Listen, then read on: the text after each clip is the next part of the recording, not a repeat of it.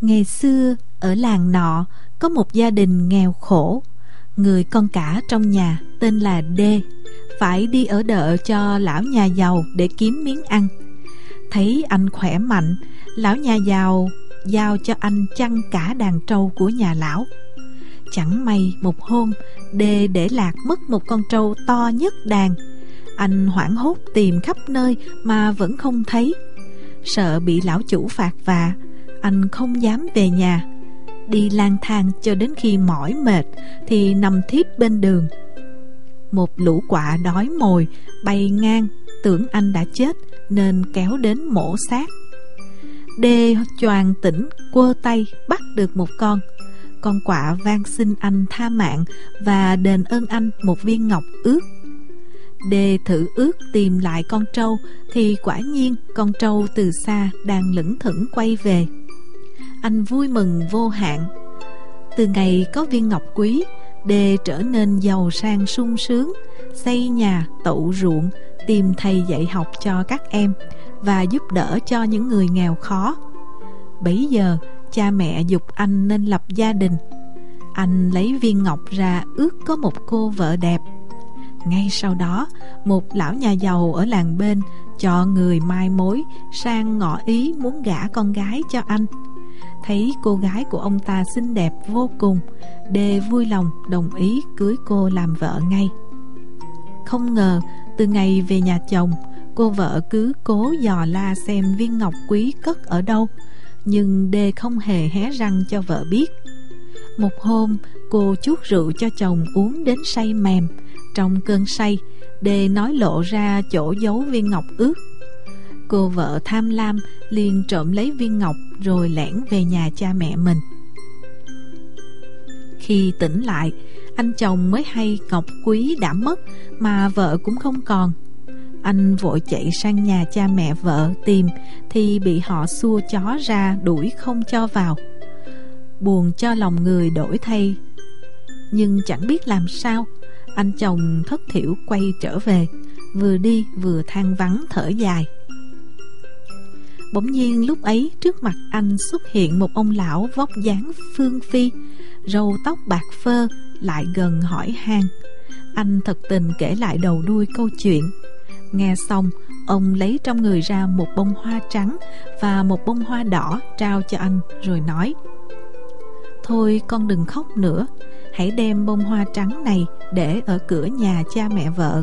Sẽ có chuyện lạ xảy ra. Sau đó đợi khi nào họ cần thì đem bông hoa đỏ tới giúp con sẽ lấy được vợ và viên ngọc ước nữa ông dặn dò thêm vài câu rồi phất tay áo vụt biến đi mất dạng anh cứ y theo lời cụ già dặn mà làm sáng hôm sau cô vợ bỗng nghe mùi hương thơm ngào ngạt từ một bông hoa lạ ai cài ở cửa. Cô thích quá, liền đem bông hoa trắng lung linh kỳ ảo ấy vào nhà ngắm nghía. Cả ngôi nhà lập tức tràn ngập mùi hương thơm, khiến cho ai cũng muốn ngửi. Ai ngửi hương hoa trắng ấy cũng thấy trong người khỏe khoắn hơn. Chỉ riêng vợ chồng lão nhà giàu và cô con gái tham lam vừa ngửi hoa thì bỗng thấy mũi mình ngứa ngáy vô cùng. Họ ra sức gãi, nhưng càng gãi thì mũi họ càng sưng to lên và mọc dài ra, dài ra mãi. Lòng thòng như một chiếc vòi voi, khiến cho cả nhà phải thất kinh hồn vía. Bà mẹ và con gái xấu hổ chạy vào trong buồng trốn biệt, không dám gặp mặt ai. Hai mẹ con cứ ôm nhau mà khóc mãi.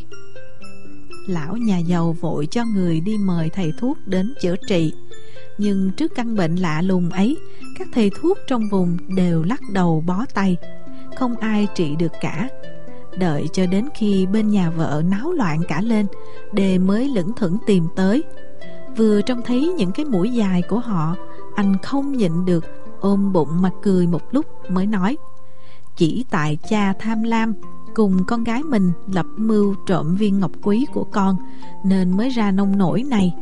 Bây giờ nếu chịu trả lại viên ngọc quý, trả vợ lại cho con thì con sẽ chữa cho cái mũi lành lặn lại như xưa. Bằng không thì giờ chết vậy. Không còn cách nào khác, Lão nhà giàu tham lam Đành phải đồng ý trả lại viên ngọc ước cho đê. Bấy giờ, anh mới lấy bông hoa. Bấy giờ, anh mới lấy bông hoa màu đỏ ra, Đưa cho họ ngửi.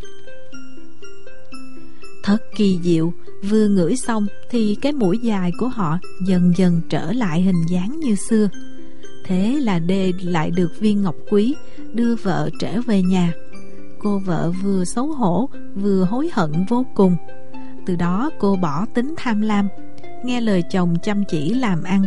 Hai vợ chồng sống đầm ấm, hạnh phúc bên nhau. Thời gian trôi qua nhanh, Khi Đê tuổi đã già Thì con quạ năm xưa bỗng tìm đến đòi lại viên ngọc. Cụ Đê trả viên ngọc ước cho quạ. Nó ngậm lấy rồi bay đi mất dạng. Từ đó đến nay, Mặc dù đã có nhiều người cất công tìm kiếm, Nhưng không ai tìm ra con quạ Và viên ngọc ước ấy nữa cả.